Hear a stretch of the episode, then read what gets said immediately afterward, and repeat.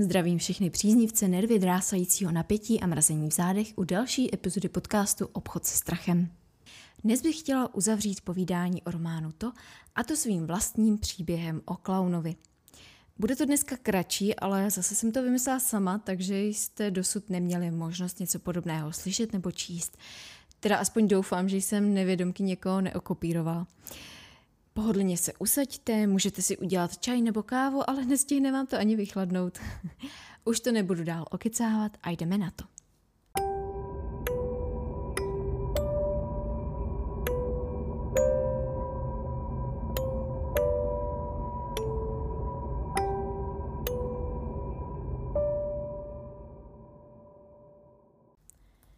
Do města přijel cirkus.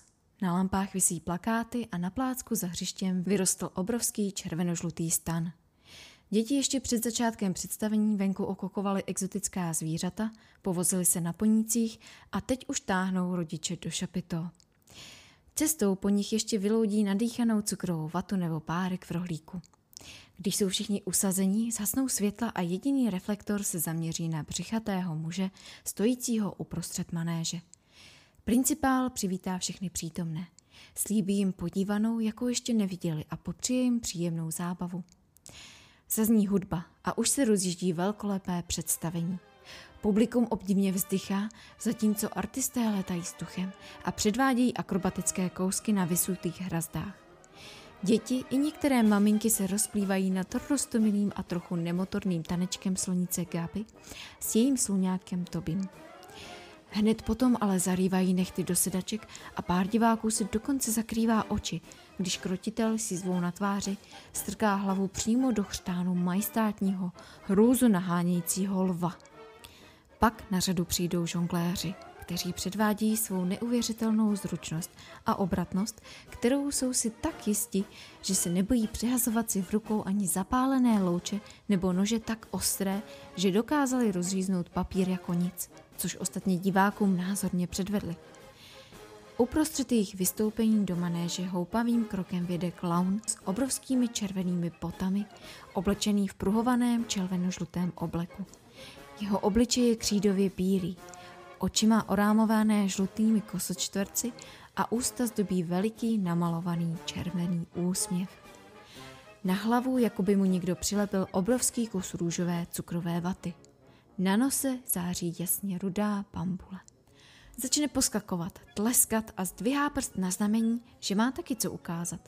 Udělá hvězdu, ale místo toho, aby dopadl na nohy, kecne si na zadek. Přikryje si dlaněmi oči a vrtí hlavou, ale po chvíli je zase na nohou a znovu zvedá ukazováček. Obrátí se na jednoho z žonglérů, kteří mezi tím přestali se svým uměním a tře o sebe ruce, jako by prosil. Ukazuje na žonglérské kuželky a pak na sebe. Žonglér, stejně jako diváci, pochopí, že je chce půjčit a podá mu je. Clown po jedné vyhodí kuželky do vzduchu. Pokusí se chytit první, ale to se od jeho ruky jen odrazí.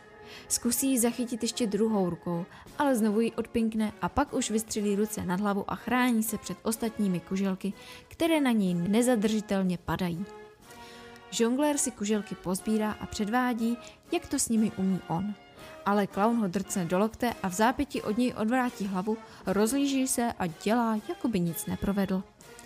Diváci se jeho kousky dobře baví a cirkusový stan se otřásá smíchem.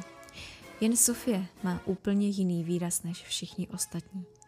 Tahle desetiletá dívka v čínových lacláčích a s bílými teniskami na nohou, která si dnes své kaštanové vlasy zapletla do dvou pěkných cupů, Nehnutě upírá bystré šedé oči na klauna, jako by byla v tranzu. Něco je špatně, běží hlavou a na nic jiného se nedovede soustředit. Už nevnímá koně s barevným peřím na hlavách, klusající kolem dokola po manéži, ani krasojezdkyně v blištivých šatech skotečící na jejich hřbetech. Něco je špatně, opakuje si v duchu a ani nezdvihne spolu s ostatními oči, když vysoko nad hlavami diváků nebezpečně balancuje odvážná provazochodkyně. Něco je špatně a svět kolem Sofie se rozmazává. Před sebou má stále obraz skotačícího klauna, který vypadá, že upřímně sleduje právě ji. A Sofie má nepříjemný pocit, že se jeho oči vpíjejí do těch jejich. Až když představení skončí, trochu se zpamatuje. Ale i přesto, když se jí cestou domů máma vyptává, jak se to užila a vypráví, co se nejvíce líbilo jí, Sofie s hlavou skloněnou pozoruje své boty kráčející po betonovém chodníku. Přikivuje, občas něco zamumlá, ale jinak matku vůbec nevnímá. Celý zbytek dne je potom zamlklá, ve večeři se jen povrtá a když ulehne do postele, dlouho zírá do strupu, než konečně usne.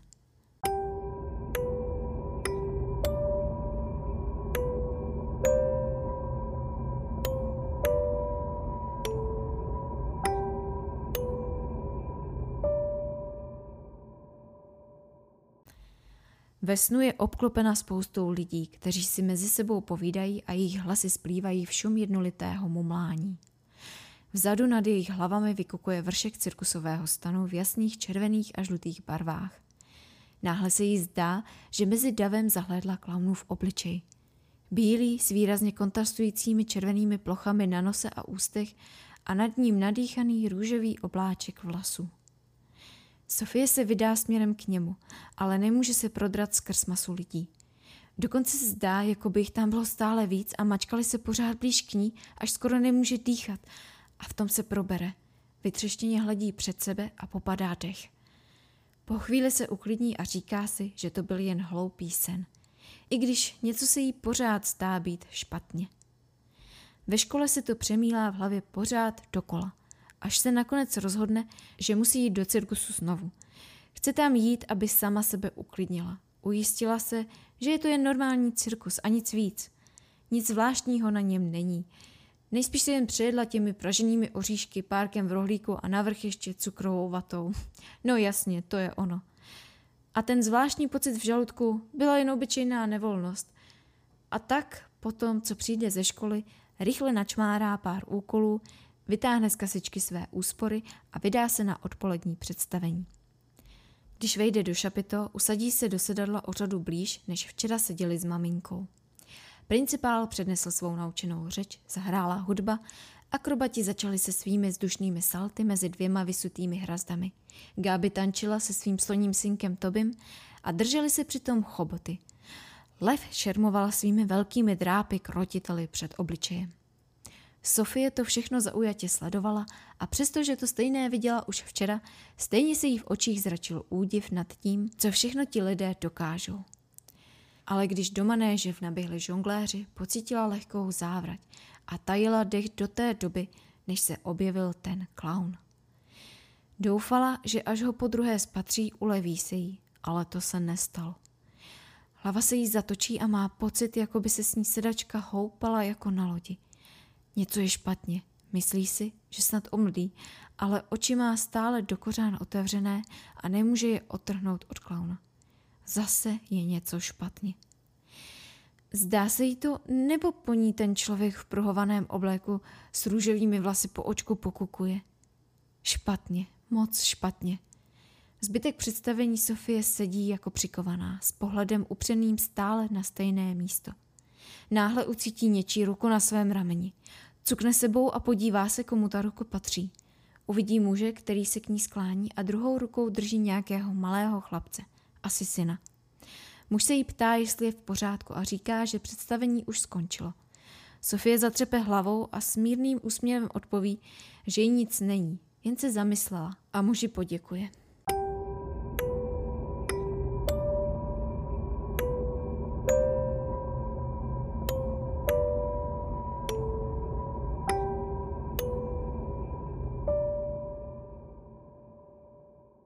Pak už se vláčí domů, kde mamince řekne, že nemá hlad a jde si rovnou lehnout, protože je unavená. Maminka je zavrtí hlavou a pro jistotu jí sáhne na čelo, jestli nemá teplotu. Čelo se jí zdá chladné a tak Sofie jen popřeje dobrou noc. Dobrá ale určitě není. Je dlouhá, protože Sofie ne a ne zabrat. Schoulená pod peřinou kouká na pouliční lampu za oknem a poslouchá pravidelné tikání hodin. Po nějaké době jí už hodiny začnou drásat nervy a také odnese do kuchyně. Spánek jí to ale nepřinese. Až po třech dalších hodinách konečně zavírá oči a upadá do neklidného snění. Znovu se jí zdá o cirkose. Tentokrát tu ovšem nejsou lidé. Naopak, je tu prázdno a nepřirozené ticho. je slyšet jen vítr a šustění odpadků, které je žene před sebou. Na nebi visí tmavé, těžké, nacucané mraky. Ozduší je cítit voda. Koutkem oka zahledne Sofie napravo od sebe nějaký pohyb. Podívá se tím směrem a uvidí červeno-žluto-růžovou postavu šourající se někam dozadu za stan. Vydá se za ní a snaží se být maximálně nenápadná. Za stanem stojí seřazených několik maringotek. Na jedné z nich je namalovaný veselý klaunský obličej. Právě k té postava zamíří. Sofie se přikrčená pomalu plíží za ní. Postava vejde dovnitř a práskne za sebou dveřmi. V tu chvíli se Sofie leknutím probere a ještě stále slyší ozvěnu té rány. O vteřinu později jí zazvoní budík. Vstane, umije se, učeše, obleče. To všechno dělá téměř v polospánku. Jednou si kousne do jablka a pak ho nechá na stole. Popadne tašku a odejde do školy. Ve škole je jako duchem nepřítomná a nedává pozor. Učitelům je to divné, ale nějak to neřeší, protože jinak je dobrá žákyně a každý má právo mít občas špatný den. Mezitím Sofie obsesivně přemýšlí nad cirkusem a hlavně nad tím příšerným klaunem. Na konci školního dne se rozhodne, že do toho cirkusu už nikdy v životě nevkročí. Jde za kamarádkou a zeptá se jí, jestli by dnes nechtěla jít jezdit na pluslích do parku. Kamarádka souhlasí a odpoledne se sejdou, bruslí, baví se, smějí se. Sofie na klauna skoro zapamene, jen občas jí před vnitřním zrakem problikne jeho obličej a napadne jí pokolikáté už, že něco je špatně. Ale ten pocit zase hned přejde a ona si dál užívá prosluněného dne. Domů přijde hladová jako vlk. Spořádá dvakrát větší porci než obvykle a na večer k televizi si ještě udělá zmrzlinový pohár. Maminka znovu kroutí hlavou, ale usmívá se přitom a je ráda, že dcera vypadá spokojenější než předchozí dva dny. Sofie se vykoupe, zaleze do postele a téměř hned usne. Zdá se jí, že je ve škole a učitelka dějepisu říká třídě, že bude ústní zkoušení. Sofie si pomyslí, Sofie si pomyslí, že se tuhle látku vůbec neučila a modlí se, aby ji učitelka nevyvolala, ale v zápětí z jejich úst slyší své jméno. Povzdechne si a pomalu se šourá k tabuli. Když tam dojde, celá třída vyprskne smíchy. Sofie se zmateně rozhlíží, čemu se smějí. Pohledne na učitelku, která se mračí a ptá se jí, co to má na sobě. Sofie se podívá dolů a zjistí, že je v pyžamu. Učitelka ji pošle domů, aby se převlékla do něčeho normálního a ona se sklopenou hlavou, rudá jako rajče, dojde ke dveřím. Otevře je a místo, aby se ocitla na školní chodbě, je někde venku.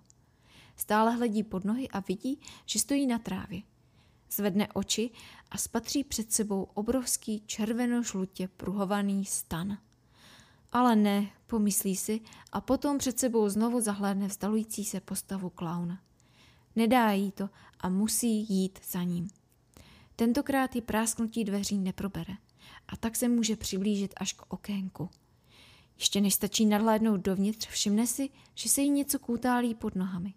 Je to červený klaunský nos. Schýbne se, aby ho zvedla a v ten okamžik zazvoní budík a probudí ji.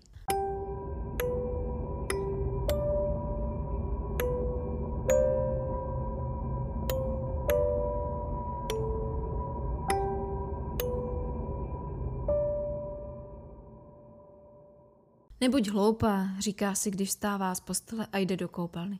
Nic špatného se neděje, to je jen ta moje fantazie. Cirkus zítra hraje naposledy, pak odjede a bude všechno jako dřív. Náhle si vzpomene na film, který viděla možná před třemi lety. Byl o děsivém a zlém klaunovi. No jasně, to je ono, plácne se do čela a sama sobě se zasměje. Prostě na to nebudu už myslet a je to. S touhle myšlenkou odejde do školy.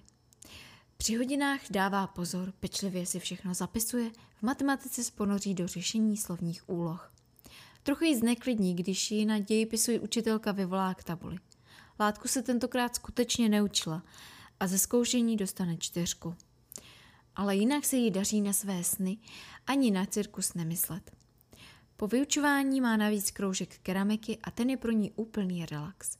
Jen si vychutnává ten mazlavý dotek hlíny, na nic moc nemyslí a nechává své ruce tvořit. A stejně je to i dnes – Po skončení hodiny zůstanou na stolech výrobky, které učitelka vypálí a příští týden je budou děti malovat. Na místě, kde pracovala Sofie, stojí soška postavy s příliš velkými botami. Nos má jako bambuly a pod ním úsměv od ucha k uchu. Na hlavě je posazený jakýsi zvláštní klobouček, možná čepice, nebo je to snad účes? Tuto noc se Sofie ve snu opět ocitne rovnou před cirkusovým stanem. Zase se vydá opatrně za klaunem a následuje ho až k jeho maringoce. Pod nohami se jí kotálí červený nos jako míček. Sofie ho ignoruje, ale je neodbitný a začne vyskakovat až do výše jejich očí. Ona jej rozlobeně chytne v letu a prohlíží si ho. Z otvoru na nos vyčuhuje papírek. Sofie ho vyndá a rozloží. Ha, ha, ha, píše se na něm. Víš, co tu nehraje? Vodovodní trubka. Ha, ha, ha. Víš, co tu nesedí? Stojací lampa. Ha, ha, ha. Upustí nos, začne křičet a s křikem se zbudí i ve své posteli, spocená a roztřesená. Do pokoje strčí hlavu máma a ptá se jí, co se stalo. Jen zlý sen, mávne Sofie rukou, tváří se však vyděšeně. Na vstávání ještě brzo, ale stejně už neusne a tak se do zvonění budíku jen převaluje v posteli. Každý, kdo toho dne dívku potká, pozná, že její mysl je někde hodně daleko. Pohled má zastřený a dokonce si občas sama něco pro sebe mumlá. Nikdo se jí nezeptá, co jí trápí. A i kdyby se ptali, stejně by jim nepověděla, jaký vnitřní boj zrovna svádí. Nechce, nechce do toho cirkusu znovu stoupit, nechce se k němu ani přiblížit a rozhodně za žádnou cenu nechce už nikdy, nikdy vidět toho klauna. Jenže v hloubi duše ví, že přesně to udělá. Ale proč? Ptá se sama sebe a hned si odpovídá. Nevím, prostě to tak je. Dnes jsou tu poslední den a já tam musím jít a musím zjistit, co je tam špatně.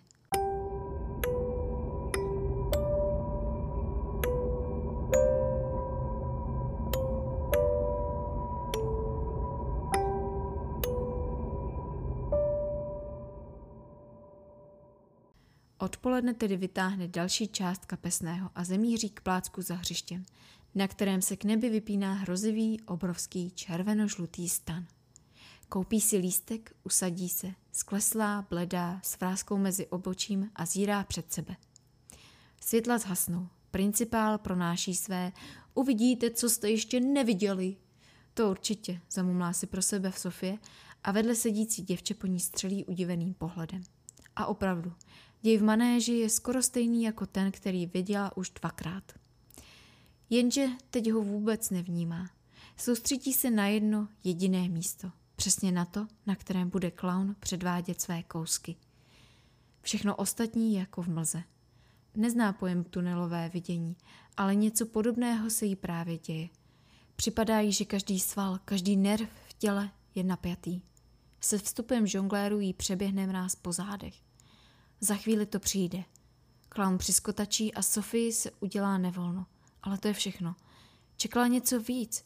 Rozuzlení, pochopení, ale nic takového nepřichází. Zavře oči a schová obličej do dlaní. Tak co je, co je špatně, šeptá si.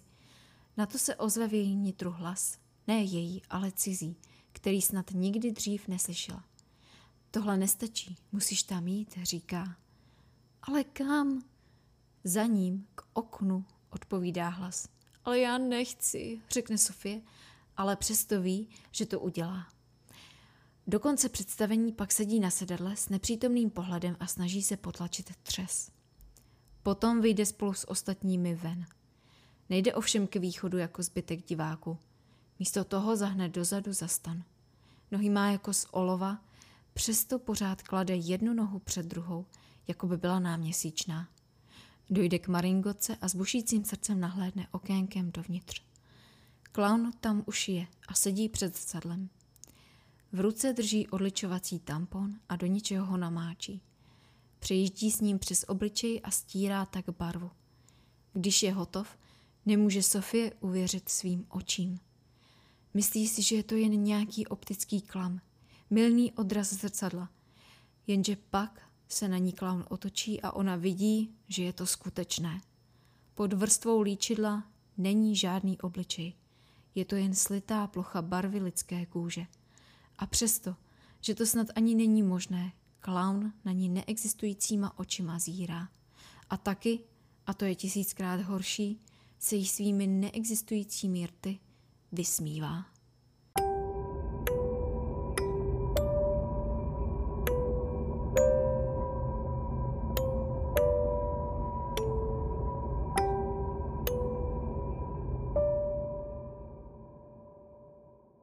Doufám, že se vám můj příběh líbil. Pokud byste jich ode mě chtěli slyšet víc, budu ráda, když mi to dáte vědět. Děkuji vám za poslech a budu se těšit zase příště, kdy už to bude zase na jiné téma. Mějte se krásně, nebojte se bát. Ahoj!